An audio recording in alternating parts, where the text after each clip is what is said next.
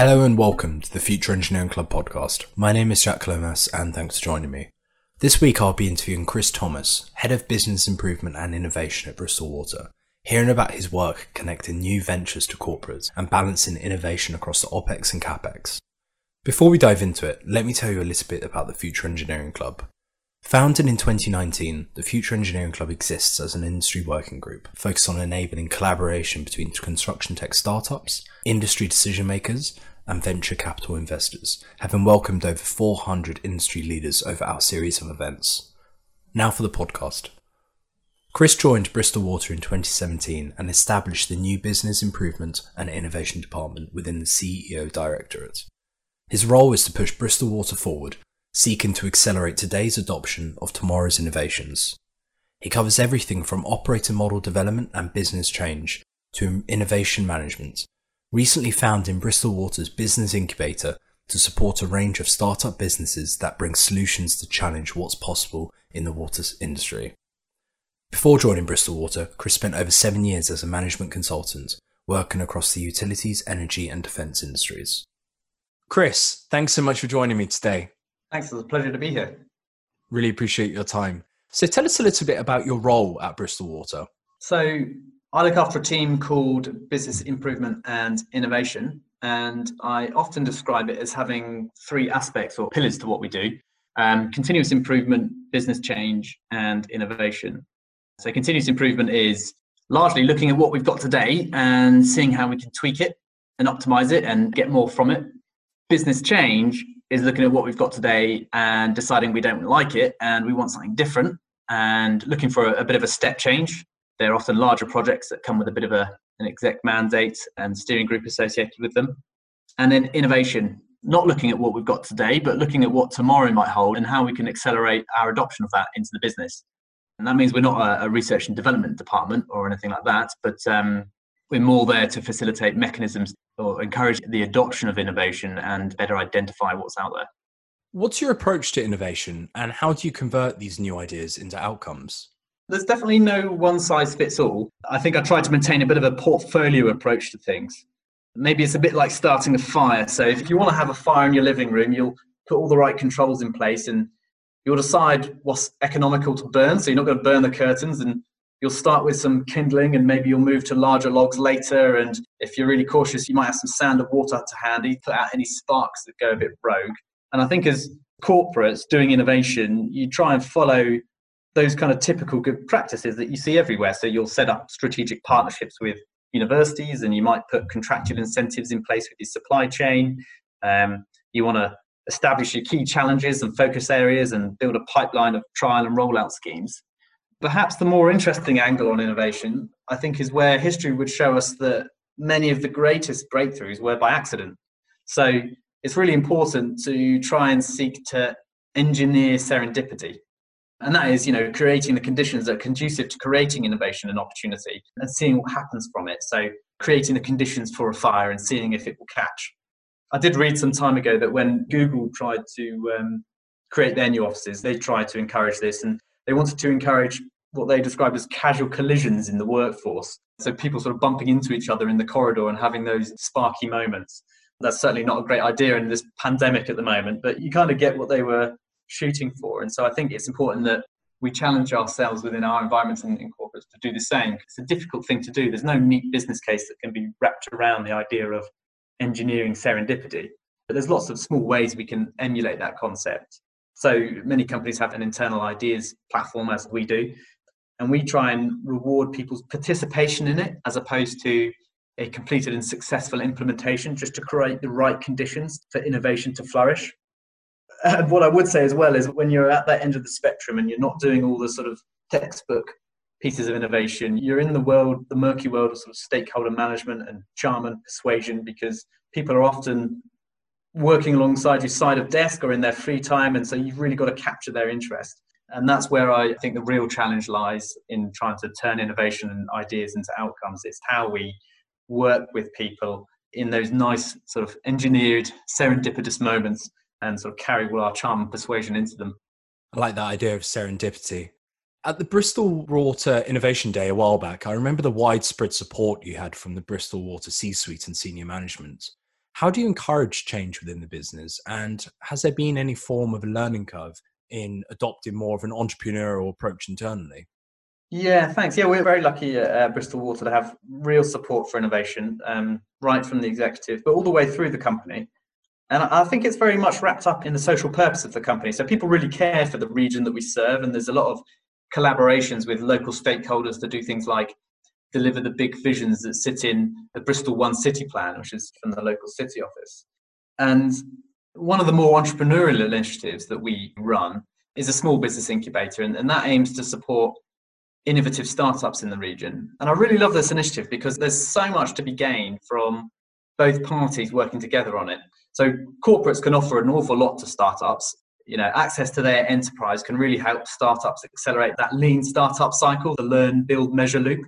But crucially, and, and to, to, try and answer your question, the, the corporates get a huge amount through working with a company that doesn't operate under the same constraints that it does that has maybe a you know a vision or a solution beyond the boundaries of the enterprise and it's crucially it's run by entrepreneurs so talented entrepreneurs have a dynamic that in my mind really is the answer to change fatigue that so many larger corporates struggle with. Your stereotypical entrepreneur is, is someone with energy and passion and relentless drive and they've got huge grit and resilience and and actually a massive incentive to succeed because frankly there's probably only enough money in the bank to get them through the next six months or so. So having these people wandering your corridors challenging you on a daily basis and being around the business is, is really fantastic in trying to push you for delivering results we've been running that for some time and we've really seen the benefits of it as we've scaled up through particularly that event that, that you mentioned last year innovation in a regulated industry can be tricky does this mean you want to see more traction in new ventures before trialing it on your water network? Well, despite how the layman might view the water industry, I think it's a really a very innovative industry. And so rolling out trials is really just a matter of making sure the nature of that trial is suitable. You know, at one end of the spectrum, it's really important to remember that we operate national critical infrastructure. We provide a most essential service for human life, and absolutely nothing we should do should ever jeopardize that. So if we're trialing products that touch water, then we just need to make sure it's set up probably, you know, offline and away from that. But there's nothing to stop us pursuing those trials. And similarly, if it's some kind of solution or product that doesn't touch water, then yeah, let's get them on the enterprise assets as quickly as possible. I think the thing that's really fascinated me more about how quickly we can drive the development and adoption of innovation is more the commercials that sit behind it. So a digital product has the potential to be built quickly and scaled quickly. And when you set up revenue for how that product might generate money, you can often do it in a reoccurring manner that's quite attractive to investors. And it's arguably quicker for customers to buy it if there's a subscription model in the cloud that they can turn on and off. So these kind of things attract a lot of attention from venture capitalists. And we see some really fantastic innovations being developed. It's, it's what's behind so much of the hype around machine learning and artificial intelligence at the moment and we've done some great things at Bristol Water. I think we recently managed to optimize uh, pumping across both our raw and our potable water networks, which is quite a feat. But when you look at hardware or physical infrastructure, it's much tougher. This is something that a water company is going to invest in and, and own for many years. And you can't just build a sort of a, dare I say, a slightly dodgy minimum viable product and then update it each month. And nor do the revenue models of buying some kind of asset lend themselves to being reoccurring in nature. And it's probably capital investment that you're seeking from your customers. So you land in what is usually a slightly slower burn um, investment governance cycle.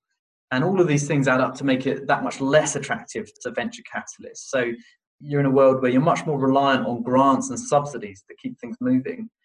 But it's the same customer each time, and often our expectations simply haven't changed. You know, we still want innovation at the pace of the digital domain, and so I think there's a real challenge there around our, our development and adoption of innovation. Have we got our expectations wrong? Or if not, what more can we do to help entrepreneurs who bring physical and hardware products through um, that are going to benefit the industry? Tell us about which technology trends you're most excited about and what these would mean for the water sector.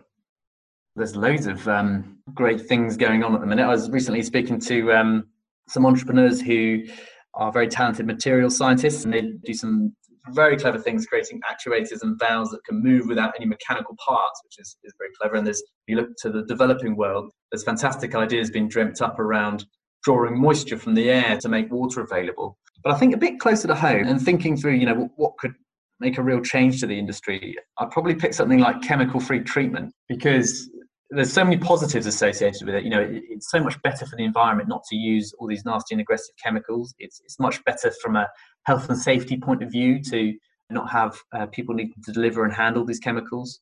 And I suspect there'll be a cost benefit with that as well. And when you look at the ways people are exploring this technology, they're often building it in quite a modular format, which just makes me wonder whether whether we could move towards a, a more decentralized um, approach to water treatment, much like we've seen in energy. I am not sure we'll ever get quite that far, but somewhere halfway in between would be very intriguing. So um, I think chemical free water treatment is going to be quite interesting to keep an eye on. Sounds really interesting. It's clear that you're a champion for tech startups solving challenges within the water sector, although sometimes water frameworks are more built for rate card based labor. Where do you see this going in the future, and what tips would you give to a startup for winning work in this environment? Um, I think actually some of the procurement practices in the water industry are, are quite mature and innovative. Been some really clever things done with alliancing and multi-party framework agreements. But you're right, there is always a challenge for startups trying to win work into the industry. And I think probably the best thing that struck me over the last couple of years is for startups to look to partner with companies really before they're ready to come to market. And there's loads of reasons to do that, much like what I was describing about our incubator initiative. So, you know, trying to make sure you've got the right product and seeking some support from corporate partners to do that.